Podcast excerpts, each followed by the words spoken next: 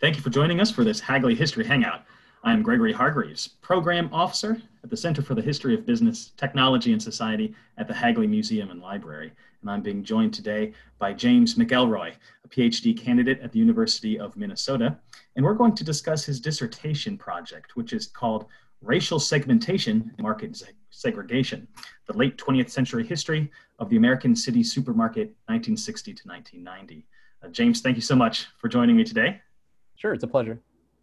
Um, uh, just briefly, I'll introduce your project. Um, in it, uh, James offers a social and business history of the American supermarket that links the production and distribution of marketing knowledge with the shaping of urban spaces and communities in the latter half of the 20th century.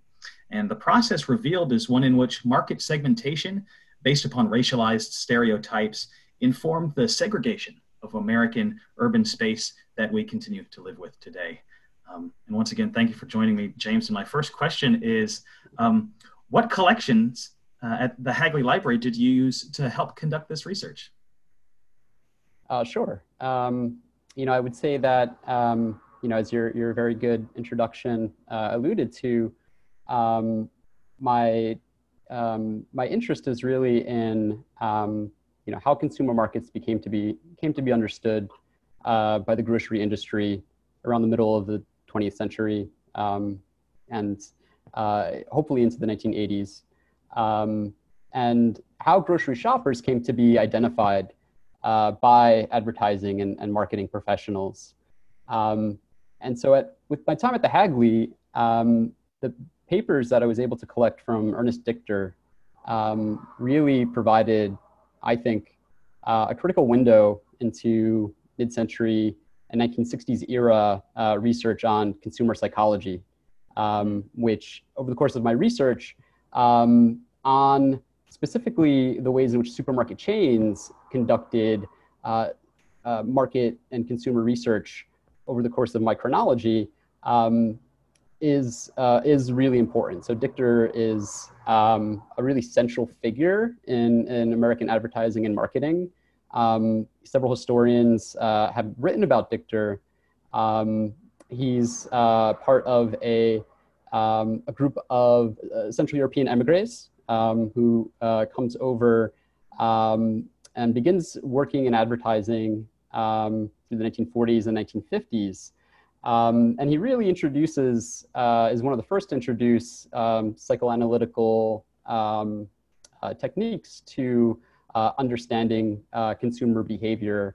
Um, and it's, it's really sort of um, that uh, portion um, or that area of his uh, really sort of intellectual development um, and the ways in which he influenced uh, marketing methods and techniques uh, of, of subs- subsequent periods that um, that the, the, the, papers that the Hagley holds for Dichter were, um, you know, really interesting um, and I think will form a really important part of uh, one of my early chapters of the dissertation. And so Ernest Dichter is known for applying uh, motivational psychology to, as you say, analyzing consumer behavior. Uh, how, how is that practice and the records kept uh, useful for you? Well, um, I, Dichter um, pioneers um, a method that's um, that um, calls or becomes known as um, depth interviews or, or, psychological depth interviews. And um, I had never um, um, heard of such, such a method um, until I, I, stumbled across sort of a, a, another group of documents that related to the ways in which the Kroger supermarket chain was uh, or, or, conducted research on the city of Cleveland in the mid 1960s. Um, and so it was really about um, uh, and, and Dichter's papers are really useful in sort of just excavating, um, you know, what, um, how sort of um, psychological traits um, for consumers um, were, uh, you know, were, sort of were sort of developed through this particular method. And so, you know, coming to sort of uh, Dichter's papers, look, wanting to be able to, you know, um, uh, you know, explore uh, the met, you know, sort of learn more about his thinking and methodology, um, and the ways in which he you know, pitched and sold these methods to to clients, um, and it, which included some supermarket chains uh, in the 1950s and 60s. Did he develop uh, psychological profiles uh, for types of consumers, or how is this information packaged such that, a, say, a, a supermarket chain could use it?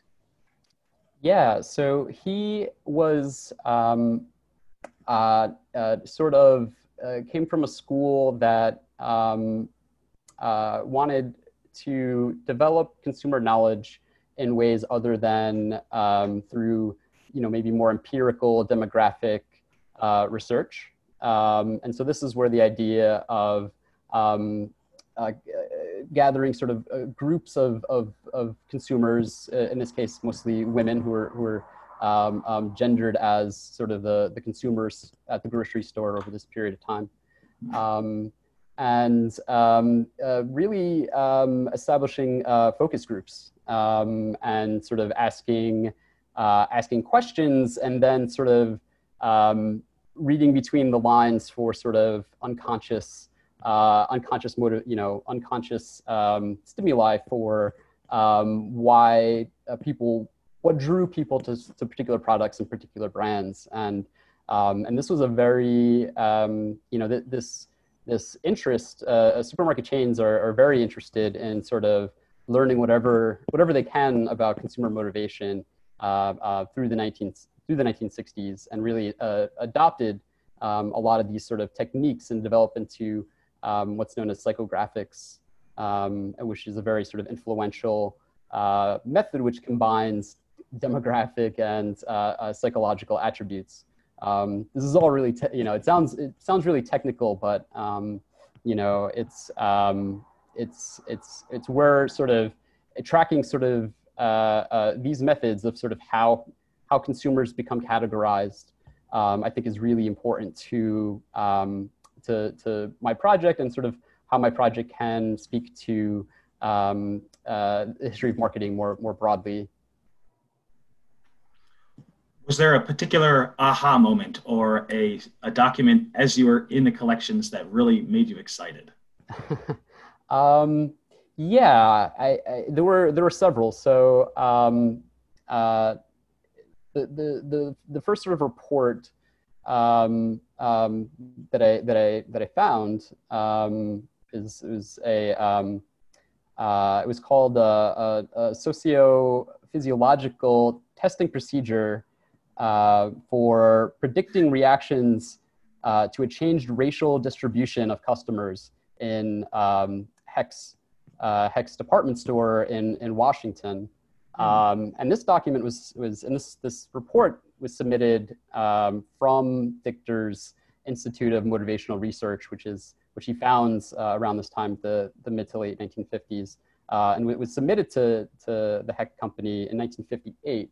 And so, seeing the ways in which, um, on the one hand, uh, a very prominent uh, you know retailer is sort of um, uh, seeking um, and, and, sort of soliciting um, marketing expert to sort of um, uh, make sense of or, or, or provide a, a, a, way to make sense of uh, uh, racial dynamics, um, you know, in, in, in, Washington, D.C. or in their store um, was very interesting to me at this, you know, at this moment. Um, and also uh, the ways in which uh, uh, an institute, which is a marketing arm, um, you know, goes about conducting this research. And so um, I was not expecting to find uh, uh, something with, with so much relevance. Um, and I was, I was very pleasantly surprised that this was uh, a part of the collection. It seems uh, very specifically uh, uh, tailored to the nature of your project. Well, what, what does the report contain? What is its suggestion to, to the Hecht's retailer?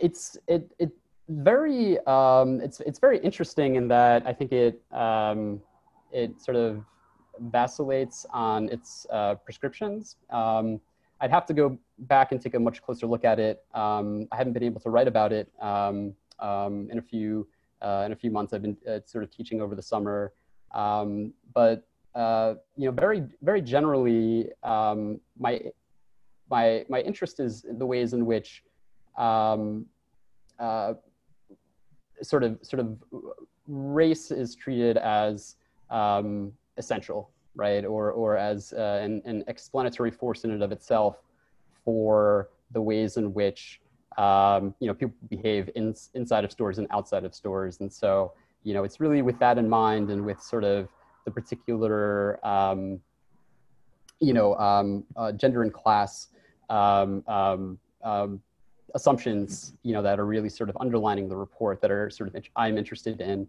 And um, I'd have to go back and look at it more closely, but I I I, I think it um, um, you know draws a distinction between um, the black middle class in, in Washington D.C. and the black working class, um, which is a distinction that by the 19 by the late 1960s, um, you know, supermarkets are not um, are, are, sometimes not drawing and, and are, are, sometimes talking about black consumers as as um, you know as only um, uh, inhabitants of central cities uh, and not so much suburbs and and you know we, we know that that's not the case and so um, uh, you know I, I think this um, you know this document is really interesting in a, lot, in a lot of ways.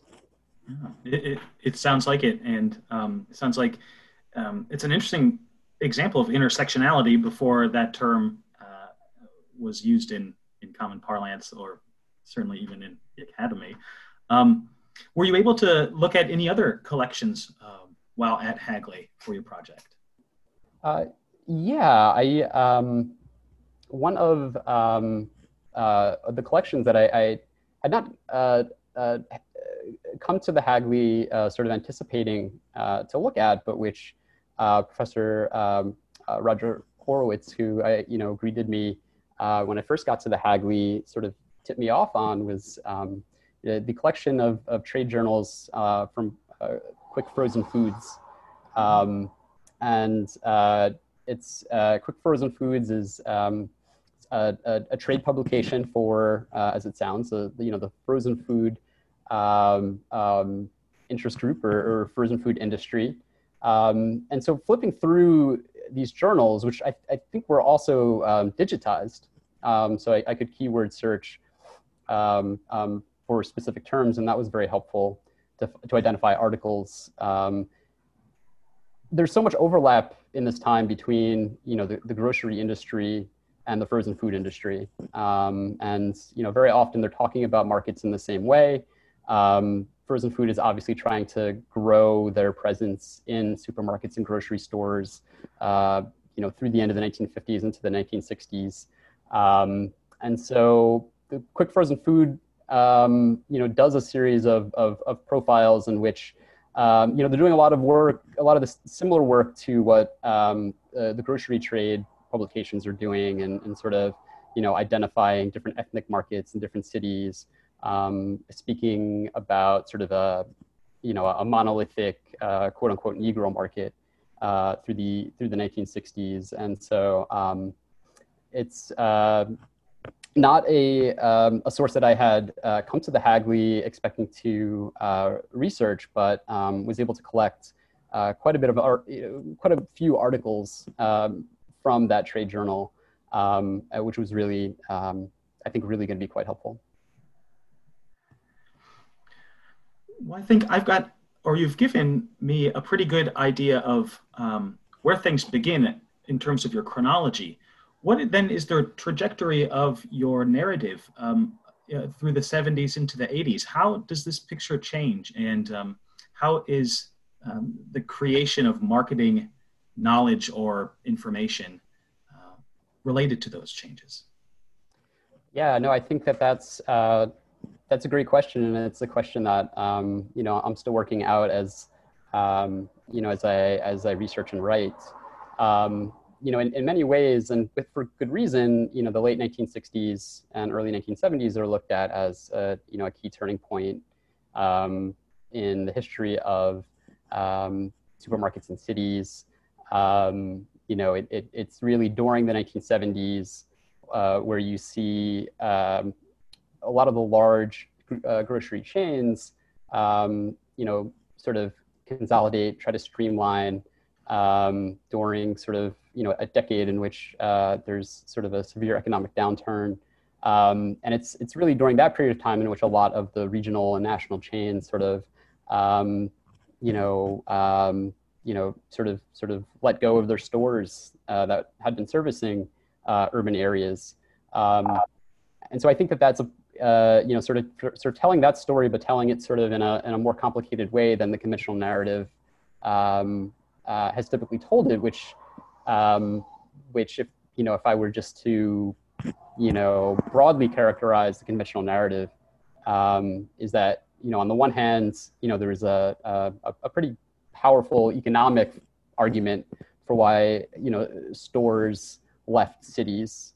Um, and uh, on the other hand, there's also sort of uh, uh, narratives of, of, of, that sort of um, are, are, are sort of full of, uh, are, are, loaded with sort of explicit and implicit uh, uh, understandings of black deviance.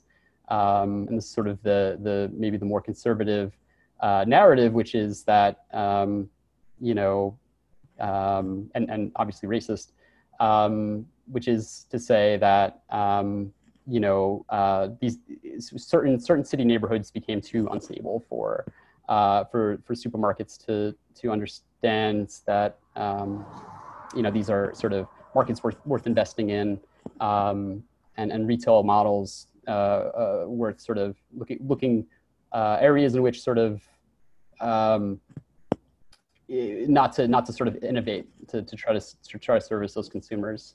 Um, and so I think I think sort of uh, uh, interrogating that interrogating those narratives uh, and sort of looking at the 1960s uh, in some sense in the late 1960s in some sense as a turning point but also sort of situating it into a lar- longer history in which you know on the one hand uh, in the early 1960s we can already see this sort of um, uh, racialization, a process of racialization taking place within marketing, and which is sort of informing the supermarket industry, right?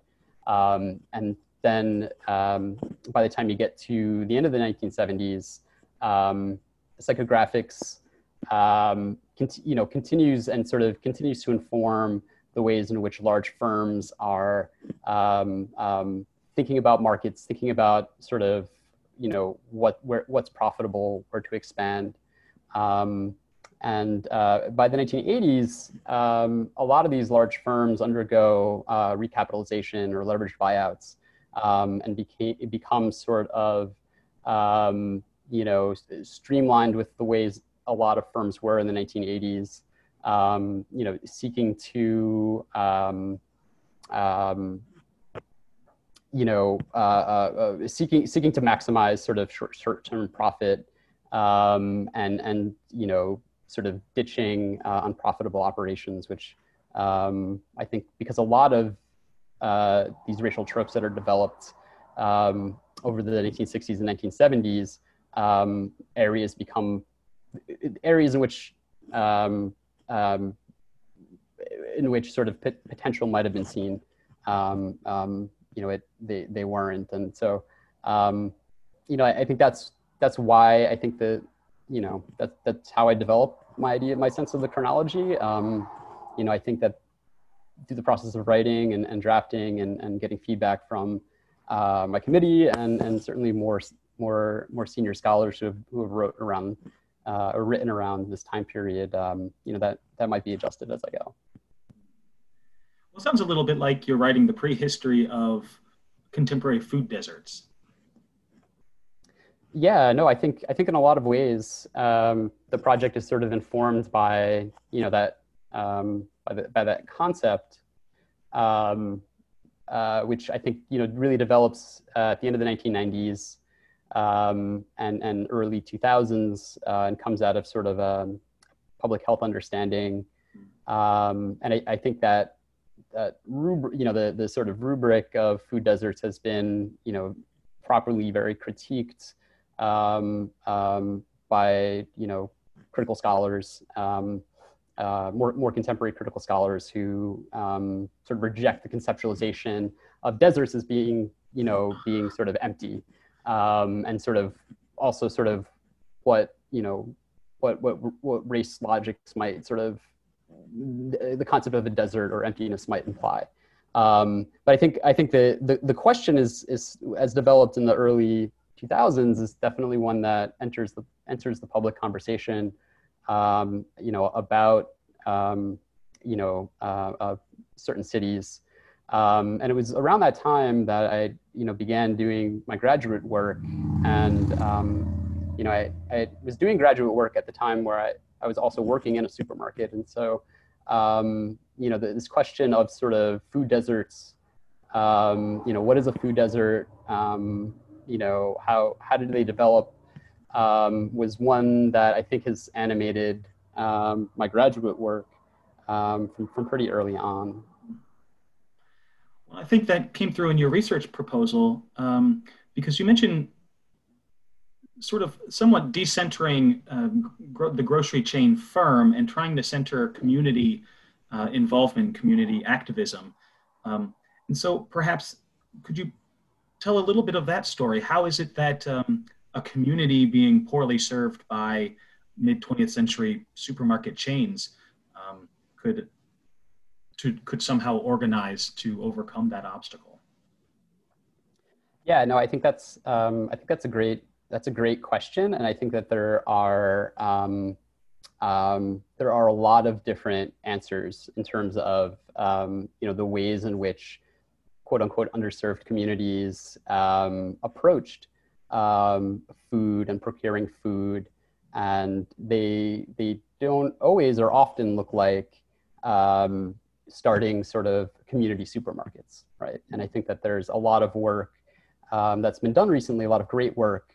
Um, thinking in particular of uh, Ashanté Reese, his uh, work on Black food geographies, um, Monica White's work, um, you know, that um, I think do really, you know, open open up the conversation in, in really positive ways around um, around sort of uh, food and also sort of the ways in which um, Black agency continues to happen, even um, even though uh, certain communities are, you know, institutionally and, system- uh, and systemically uh, neglected. Um, and I think th- those narratives are very powerful.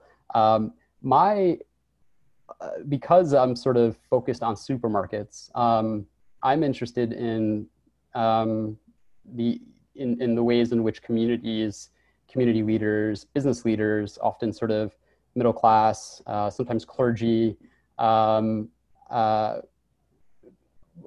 dedicated themselves to projects of starting community supermarkets. And this, this happens uh, really beginning in the mid, but mostly to the mid to late 1960s, uh, as uh, supermarket chains are leaving a lot of cities, a lot of cities with large black populations, um, black neighborhood community leaders um, um, start ventures um, a lot of times with with sort of uh, the the public in the neighbors in the neighborhoods uh, buying stock um, uh, in in, a, in, in in opening a grocery store.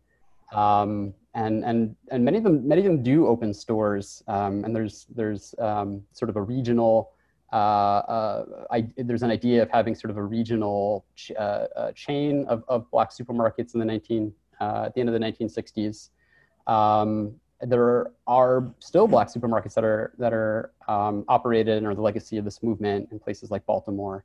Um, um but so far, my research, um, you know, sort of uh, talks about the challenges of, of, many of these ventures. Um, you know, some of them only last a couple of years the stores you know struggle to to stay open. They have disputes with their wholesalers and their suppliers.